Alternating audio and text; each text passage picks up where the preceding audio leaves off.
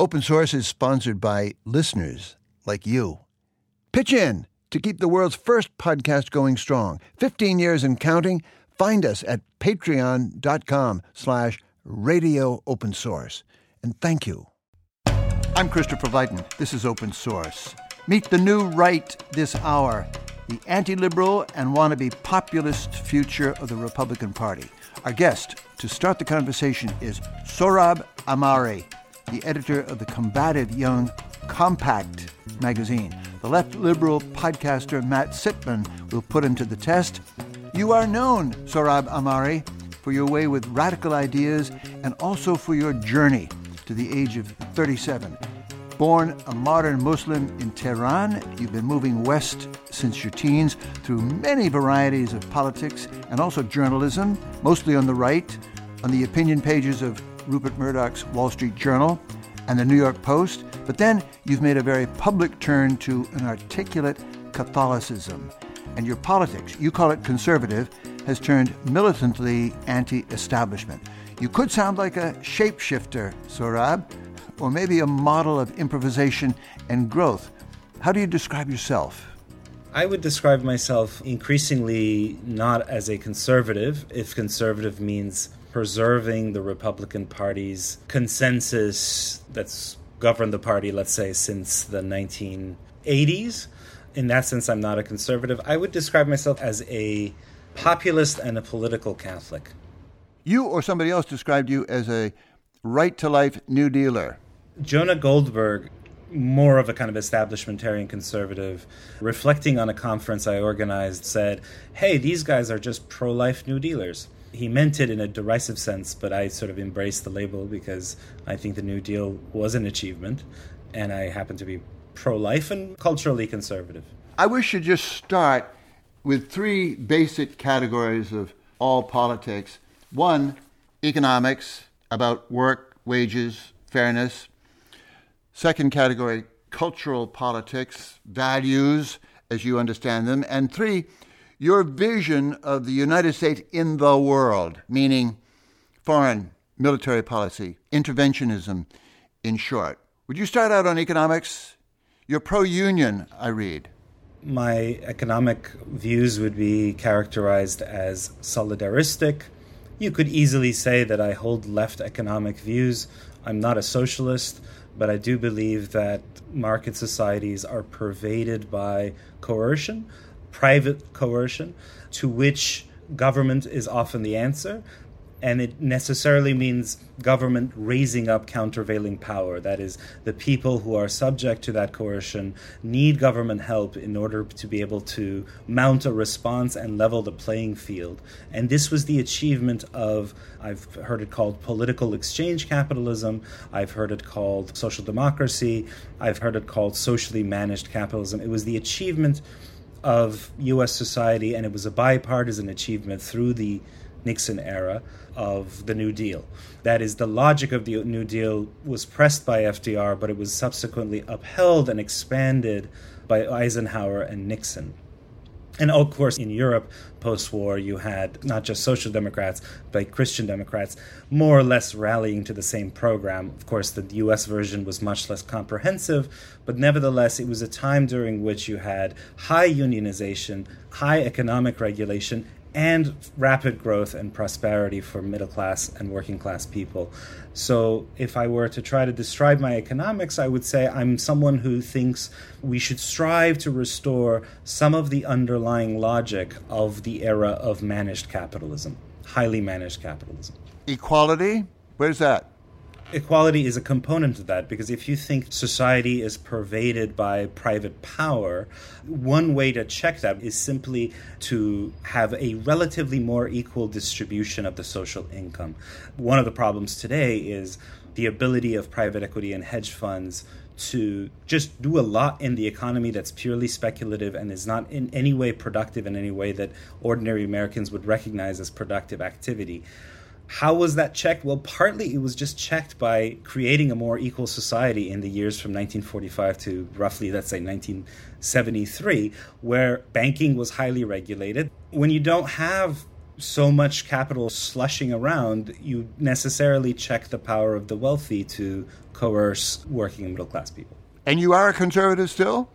On social issues, I'm well to the right of the median voter, let alone the median journalist. On economics, do you call yourself a conservative? I do because I think that one key element of conservatism, as opposed to libertarianism, is realism. And what I mean by that is looking at the world as it really is rather than as one would wish it to be. So there's nothing, I think, contradictory about being a conservative and being concerned about the problem of private economic power. Sohrab, speak of the cultural issues, most especially in a way the resurfacing of name brand religion and God in our politics. You said that what you want to see again would be cultural normality and an ordinary life of virtue as something possible to ordinary people. What do you mean by normality? I mean a society in which men and women can raise their children according to stable values, values that conduce to the reproduction of the natural family, where society in various ways supports that vision of the natural family reproduced down the ages, people being encouraged to practice religious faith and so forth. And I think the important thing and I think I'd speak for a broader cohort, is let's say establishment conservatives share that outcome, share that vision as that's, that's what you want to strive for.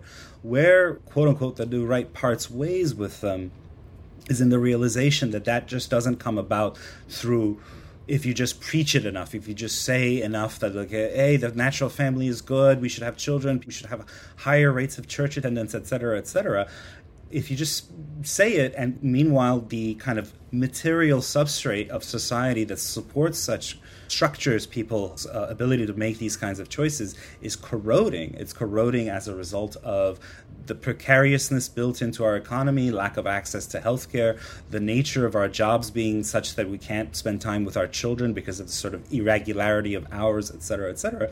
If you have a situation like that, then you can't expect them to make those kinds of choices and indeed a lot of people aren't. There's a lot about how we structure our laws and our especially i think our political economy that hinders family formation that hinders the stability that people need and actually tends towards this precarity. Speak of the united states in the world a troubled empire. You've been more and more critical as i read you Sohrab of the interventionist unit party the unanimity around interventions here and there, notably Ukraine. You don't like that either. You say it's springtime again for the democracy export industry, which racked up a very bad record in the last 20 years.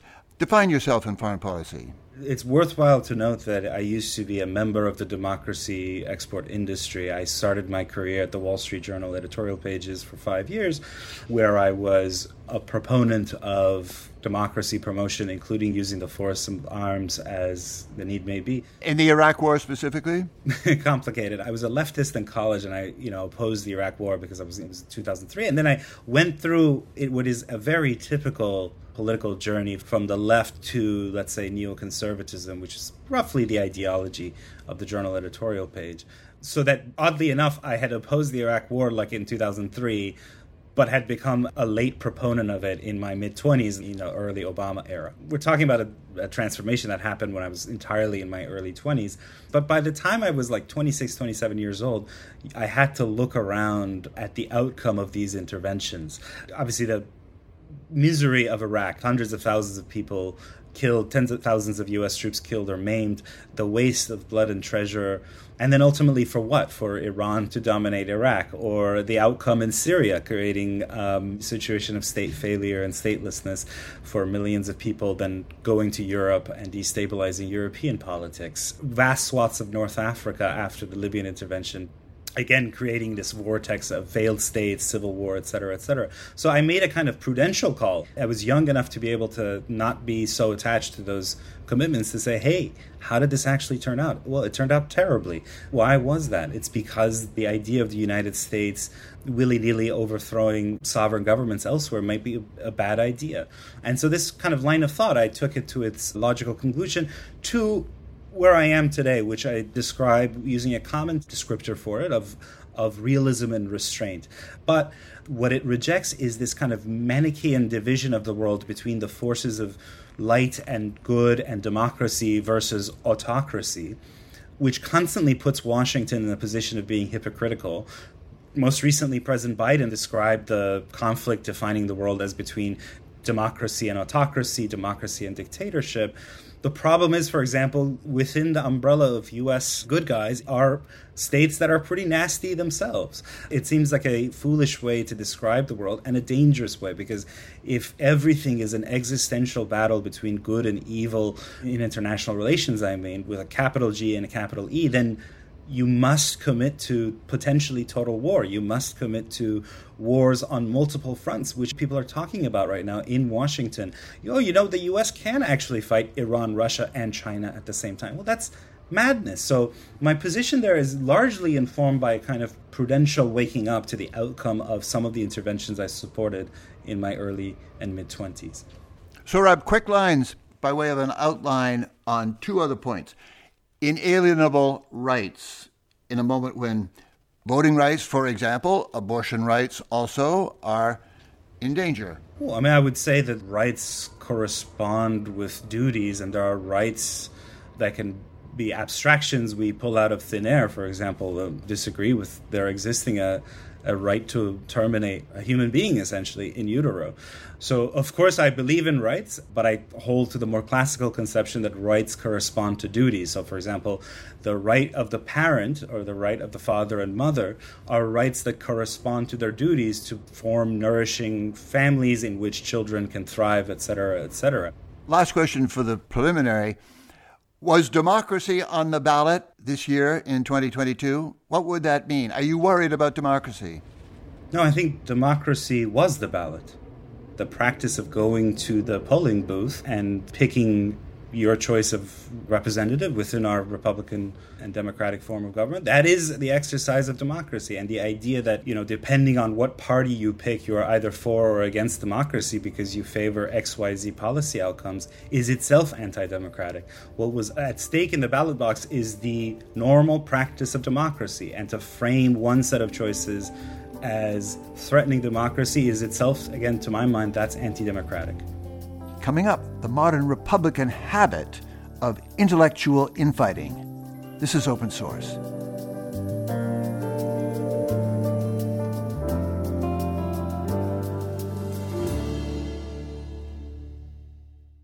We're blood sampling the new right republicanism of Sohrab Ahmari, who edits the young magazine Compact. And we're trying to decode it with his liberal counterpart, Matt Sitman, whose podcast is know your enemy. Matt Sitman, what do you take to be the history of this kind of brawling internal Republican battle going back to Barry Goldwater, Bill Buckley, all of them? It never stops. It makes a mark. Well, you know, I do think the right is, they've always been very interested in internal debates over what the meaning of conservatism really is. I mean, these are debates that really go back to the origins of the post World War II conservative movement that we associate with Bill Buckley and the founding of National Review in 1955, with the rise of people like Ronald Reagan.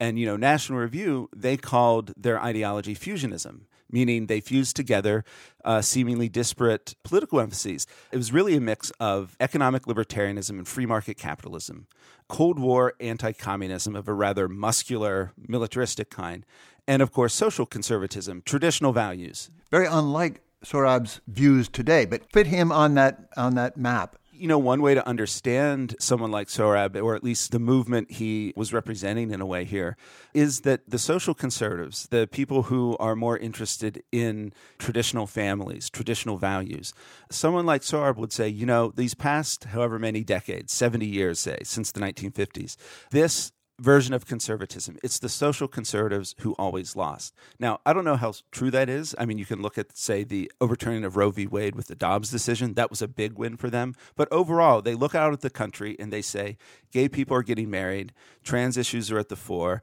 families have continued to decline or break down, or however they'd want to put it. And so the people who've really won in the Republican Party these past few decades are the economic royalists, the plutocrats, the libertarians, mm. the free market capitalists. And it, the social conservatives are now saying, no, no, no. We want ours now. And we actually think it's more conducive to, say, starting a family, to have a more populist economics. It's the libertarianism, the economic libertarianism, that's been undercutting our goals as social conservatives. There was a, a kind of document, I believe Sohrab signed, but it was published in First Things a couple years ago, and it was called Against the Dead Consensus. And the dead consensus was that fusionist combination of libertarianism, anti communism, and moral traditionalism slash traditional family values. And they say, we're done with this. It was a raw deal for us and we want something else. And so there is a real way in which someone like Sohrab and, and some of his confreres are rejecting what had been the operative ideology of the right in the Republican Party for the past few decades and that kind of reached its apotheosis with Ronald Reagan. Sohrab Ahmari has found his own song in this mix of conservative thinking. How are you hearing it? I appreciate that Sohrab has changed his mind over the years on especially these foreign policy questions. I have too. When I was a young Republican in my early 20s, I cringe over some of the college op eds I wrote in favor of the Iraq War. But I do think in some of uh, the conversation, some of the differences between us might have come out. Maybe we can just start at the beginning with economics. I think there's probably some overlap between the two of us on economic questions. I mean, I would describe myself as a democratic socialist, partly because it's hard to come up with a term or a name for an alternative, and that's one way I name it. For example, he looked back to the period I think he named between 1945 and 1973, which I agree there is some nostalgia for. But I do worry that there's a kind of static imagery we have yep. of that period, you know, where we forget that it was very good for some workers. But some of the way we can talk about it, I think, naturalizes kind of the hierarchies that that period reinforced. For example, it mostly was white workers who had the good union jobs. So, you know, this period of time, it can be white workers were in, black workers were out, women were in the home, and men were on the assembly line. And I think today, when you look at some of the economic struggles, the battles over, say, unionization at Amazon or at Starbucks, you know, we're talking about a single African American woman working at Starbucks. How does that fit into the nostalgic vision of the 1945 to 1973 period? I think, too, when you really think about that post war period, it's easy to forget that America bestrode the world after World War II when Europe was in economic ruins. I mean, look at, say, the percentage of steel made in the world that you know was in the United States and you know because other countries economies were devastated by the war. So it's a kind of period of time where there were real gains for workers.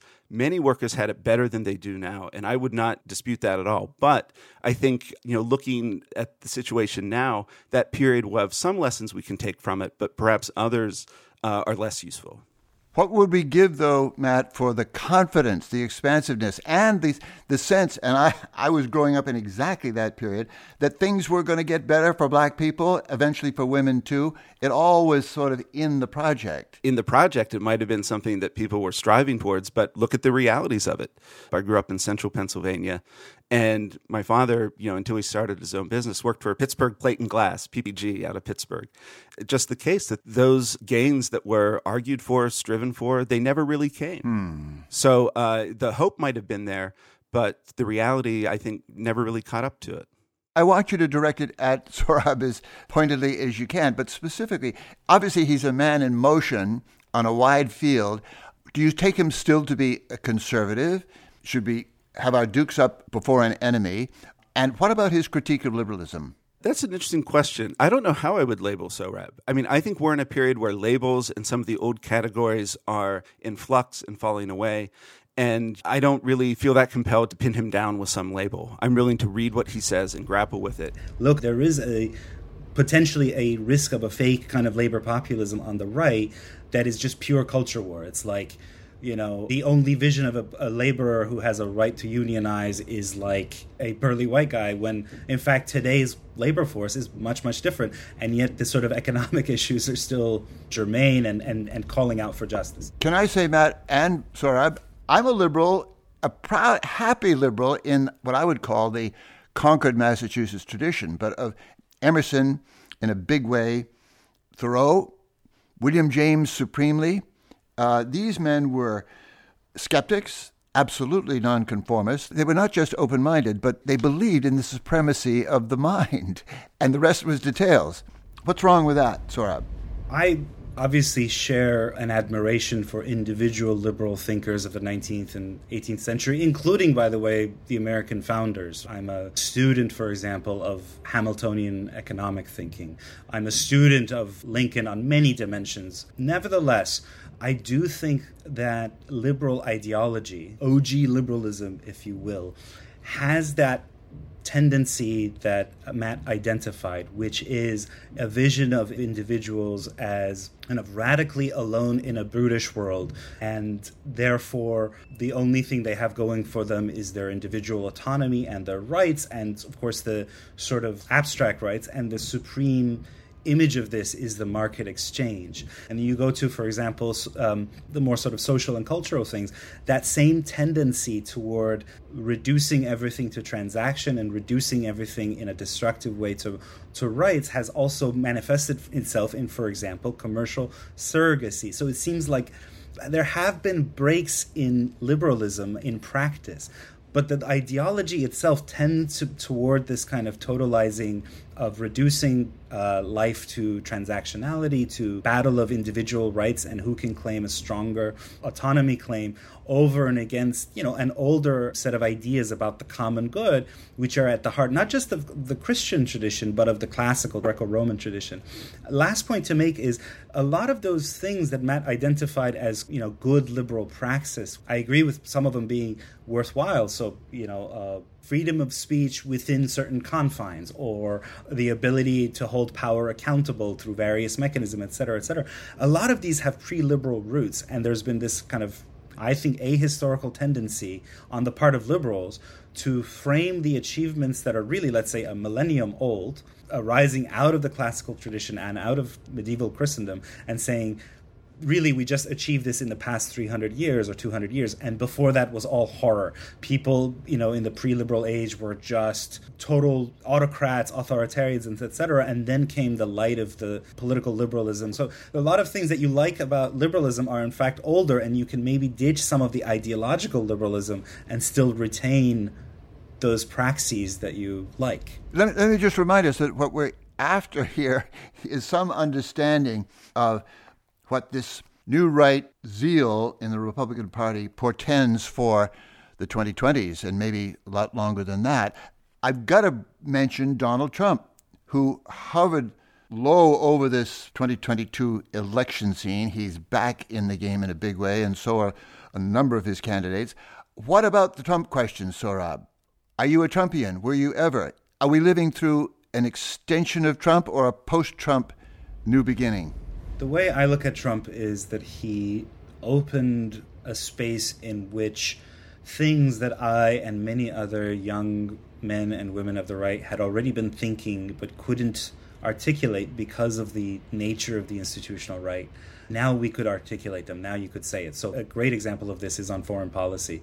That South Carolina debate in February 2016, I believe, was quite shocking. And at the time, I resisted it, right? I was working for the Wall Street Journal editorial page. That was when he thrashed Jeb Bush for his brother's war. Correct. Bush did not keep us safe on 9 11. He actually said that. And he also said the Iraq war was a failure. Said it twice. I remember the gasp that I let out and that everyone I knew probably let out watching the debate in their own living rooms. And suddenly you're like, well, yeah, look at it. Been, what have we done? Right? It's a disaster. So you could suddenly say it. And there was other issues as well. I would say, not all of these did he deliver as president on policy grounds. But for example, I'm not going to let people die on the street. People forget why he said that in, regards to healthcare. It was because Ted Cruz pressed him, saying, aren't you a socialist if you're not willing to let, allow people to die in the street? And Trump said it twice. He's like, I'm not going to do it, right? So I'm going to maintain entitlements. He also said we don't we don't have time to talk about political correctness. Uh, I guess I appreciate that. Insofar as there are the sort of uh, strictures in which you can't address reality, and often, by the way, these work now to the they redound to the benefit of the powerful. So, for example, there's this famous podcast put out by the firm REI, which is a uh, outdoor gear firm, and uh, the chief diversity officer begins saying, "Hi, my name is so and so. I use she/her pronouns." And I want to acknowledge that I'm coming to you from the traditional lands of the Ohlone people. And then she goes on to say, and this podcast is about why REI workers shouldn't join a union. Isn't that an example of political correctness or whatever you want to call it, wokeness? Being like a perfect managerial ideology. So if mm. Trump could get us a little bit beyond that, that was worthwhile as well. But I think his main benefit to conservative intellectuals is just letting us, again, to voice what we already knew. The Iraq War was terrible. Free trade deals that we promoted aggressively hadn't worked out for working class people, et cetera, et cetera. COVID was no bargain in the end under Trump. If you're addressing that to me, I would say I think one of the major problems with that was that he, he um, clung too close to Dr. Fauci because we're seeing now that regardless of the COVID regime adopted, the outcomes are roughly the same. So there was one great achievement there, which was to prove that you could decouple at least in a limited way from China. Right? There was various moves within the administration, executive moves that. And that's a good thing, decoupling from China. Sure, because I want the U.S. to be able to bring back manufacturing jobs. Speaking of Trump, that's a consistent Trumpian theme on which he somewhat delivered, right? So, for example, tariffs used to be a crazy idea. And of course, he was ferociously opposed by the institutional right on the question of tariffs, which is a sort of way to try to wean ourselves off of uh, China in various ways. The Biden administration has not removed a single tariff. That goes back to my earlier point about how he was liberating in some ways, policy wise. You could say, hey, yeah, why are we so dogmatic about free trade?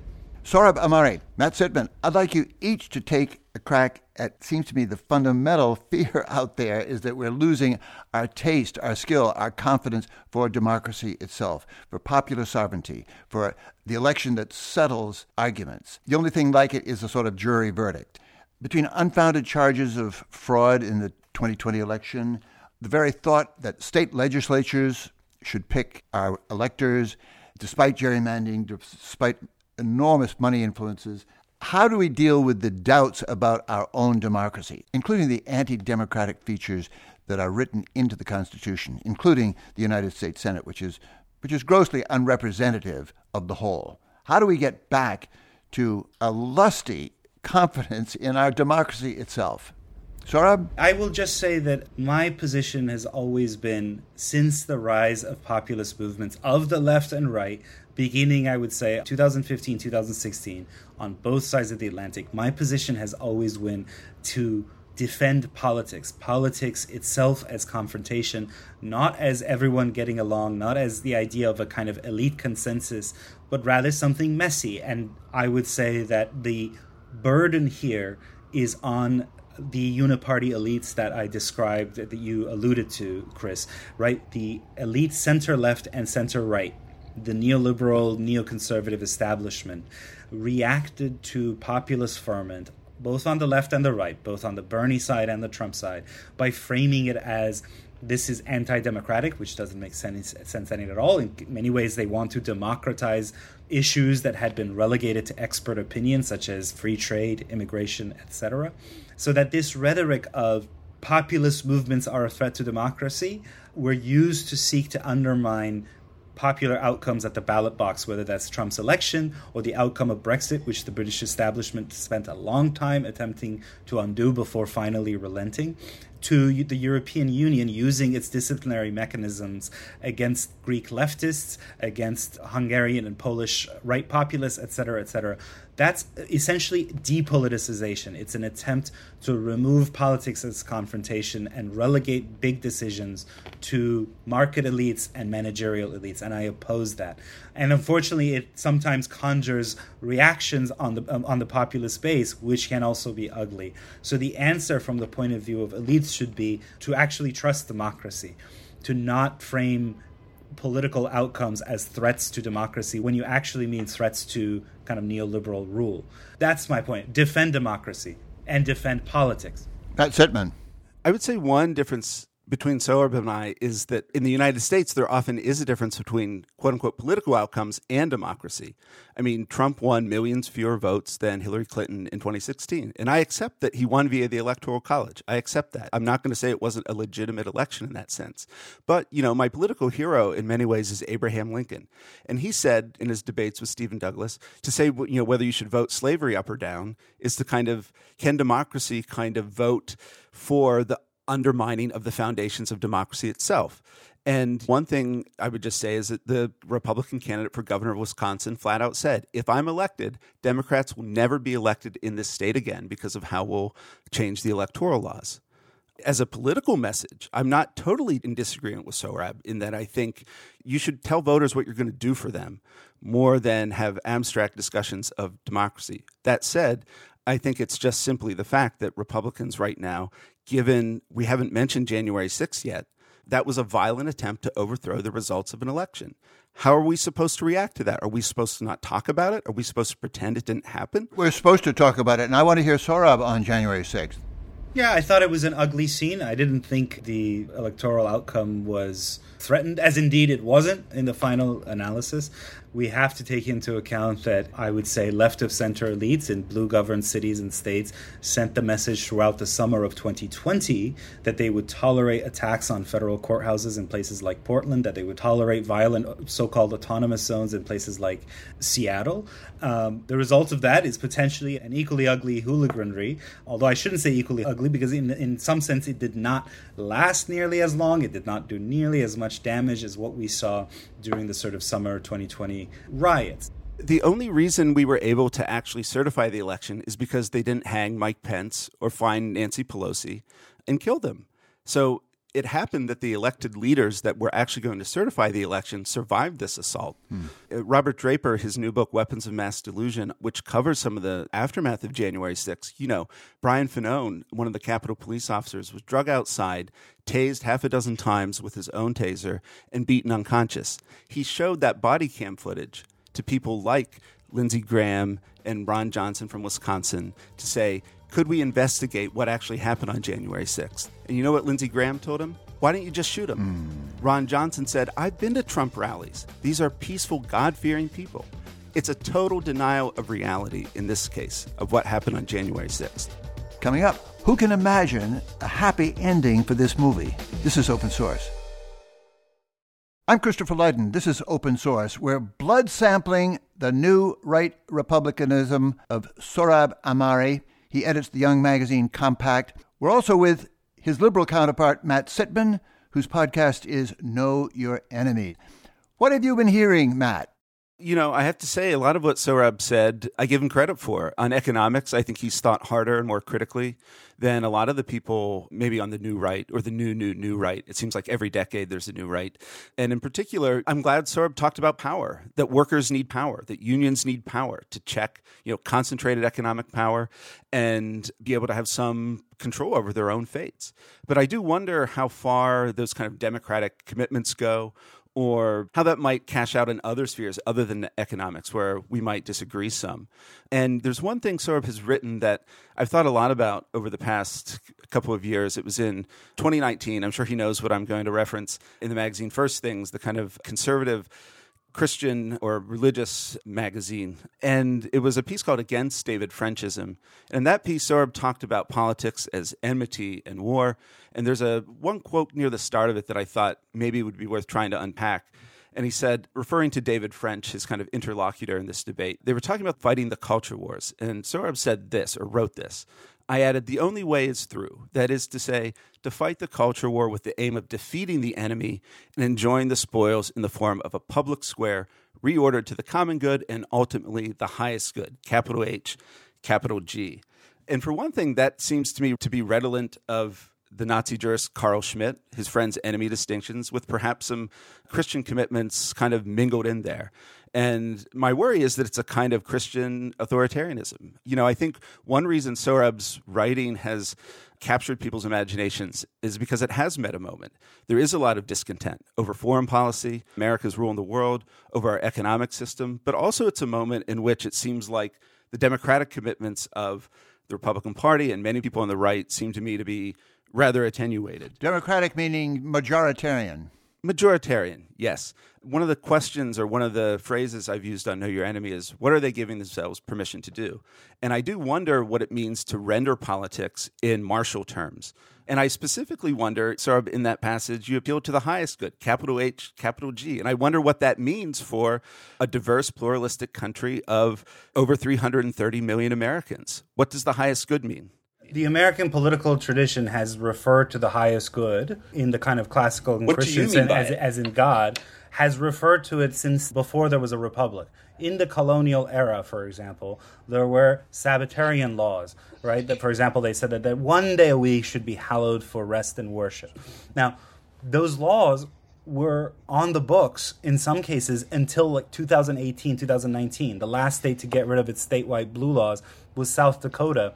It was in 2018 that they abolished it. Now, interesting enough, and this I think is another example. It wasn't the left, it wasn't the wokesters who got rid of the Sabbatarian law in South Dakota. It was the Chamber of Commerce kind of Republicans who wanted big box stores to be open 24 7 and not have the intrusion of a day of rest and worship. To say that we want a public square in which the highest good, namely, you know, man as a, as a religious animal has an end, right? And as a Catholic, Matt recognizes this kind of language or, or vernacular to say that is not some departure from the American tradition. It's not some rupture towards some totalitarian new thing. It's just going back to, like, in some cases, 2018, 2019. In some cases, going back to a cultural consensus that prevailed So- for a long time in this country. And so.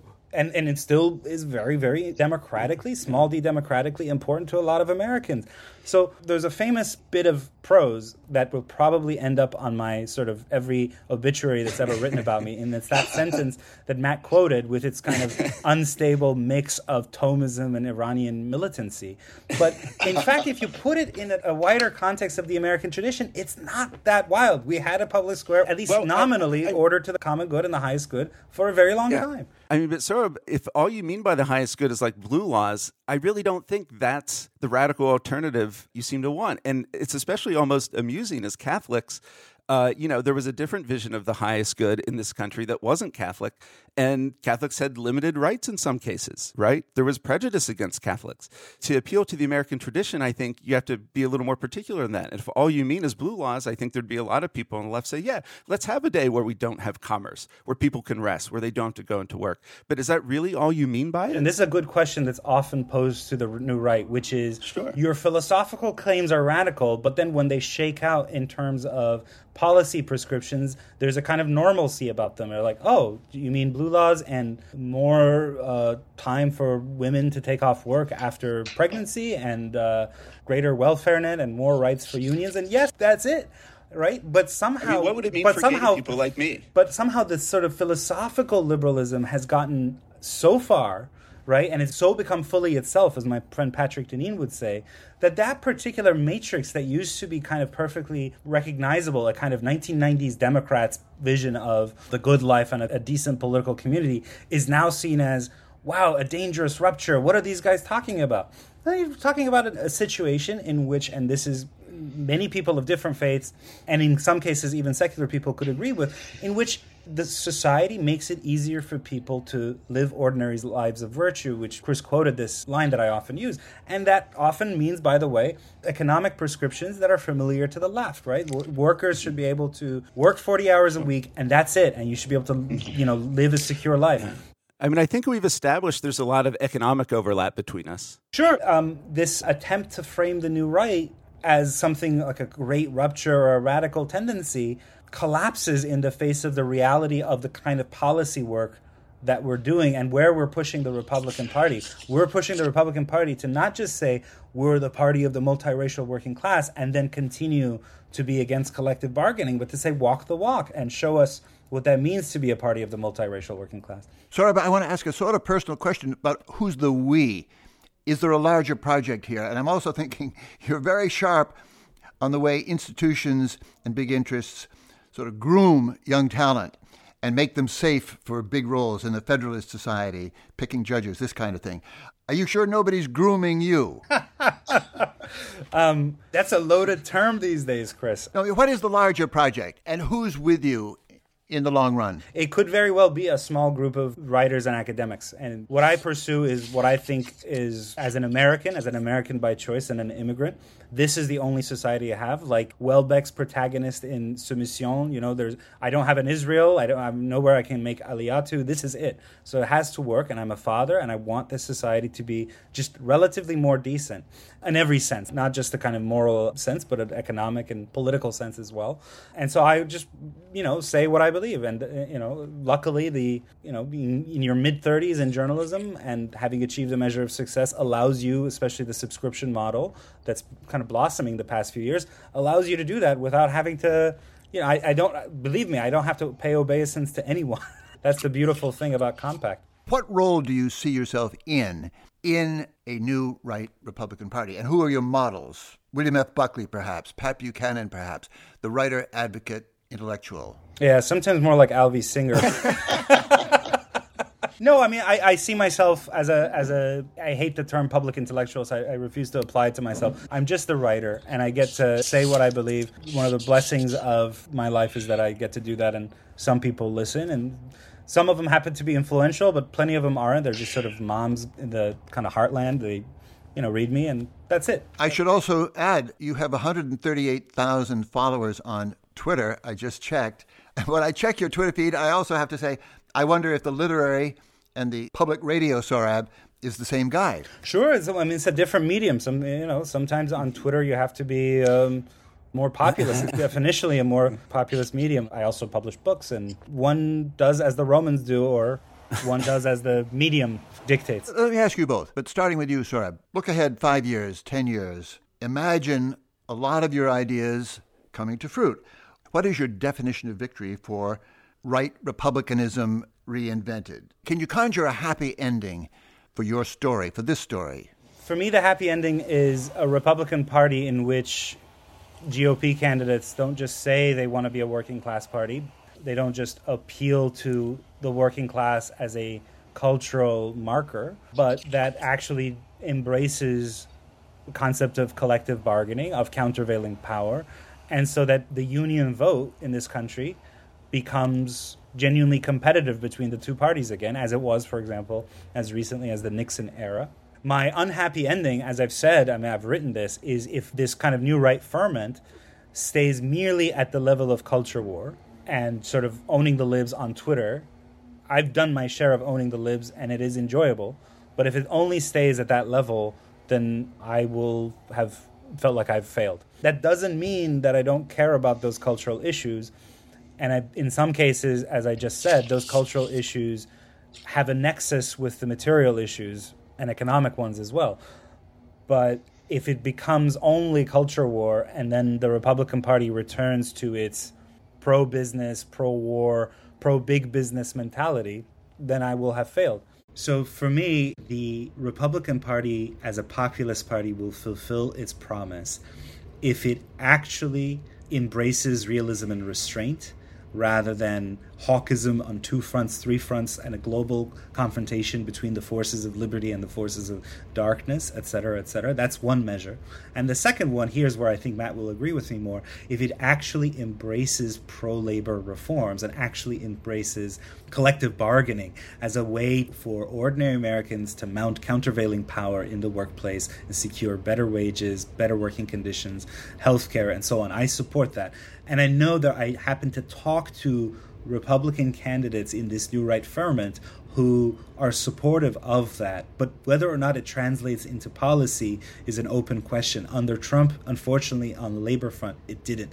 Initially, there was this brief moment where Trump invited a lot of leaders of uh, labor organizations who had voted for his opponent. He invited them to the White House and they talked about steel import tariffs and a few other things. But then when it actually came to running the administration, because the Republican Party, you go to the people you have, and the Republican appointees you have to labor are all like American Enterprise Institute types, such that uh, the Trump administration shook out as, you know, just any other typical anti union GOP government you would have. And that was a tragedy.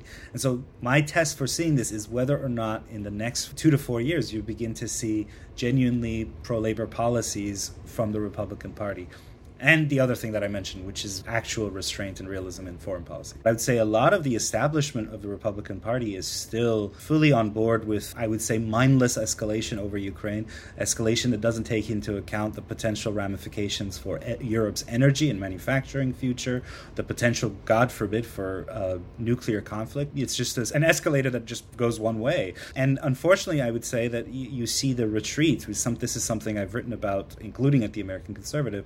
The re- retreat of the old anti-war left, which I remember, um, you know, for from the first let's say ten years of the uh, post 9/11 era. Matt Sitman.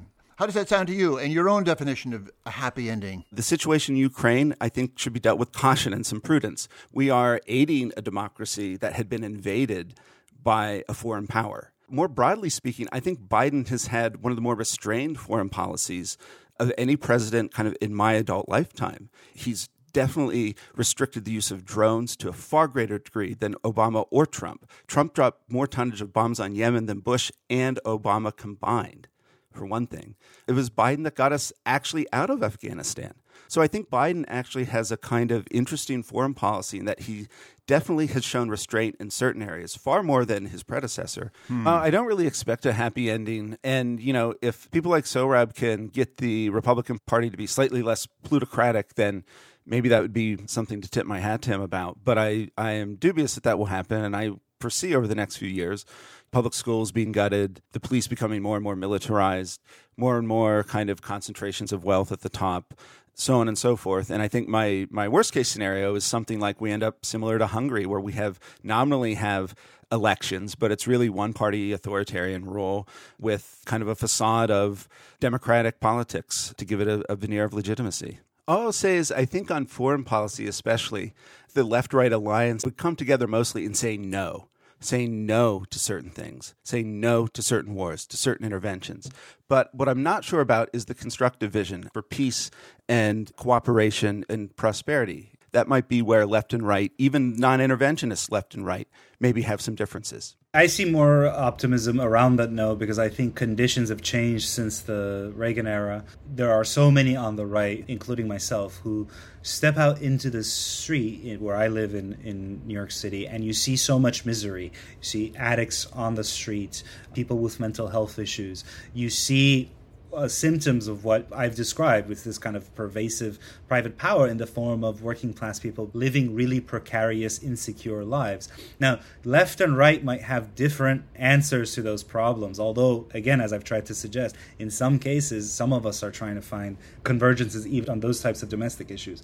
But what they can agree on for sure is that a nation that has these internal crises has no business treating itself as a kind of global Messiah, spreading democracy and taking on tyranny everywhere. We can agree on the fact that we need to reconsolidate at home. Now, we can debate about what that means and how to do that. Sohrab, you've just outlined a big project for democratic thinkers.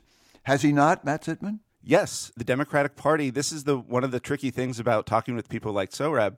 I'm put in the position of nominally defending the Democratic Party, which is in really bad shape. And I think even intellectual currents on the left, you know, I think since Bernie Sanders ran in 2016, there's a crop of younger left wing intellectuals, of which I count myself among their number.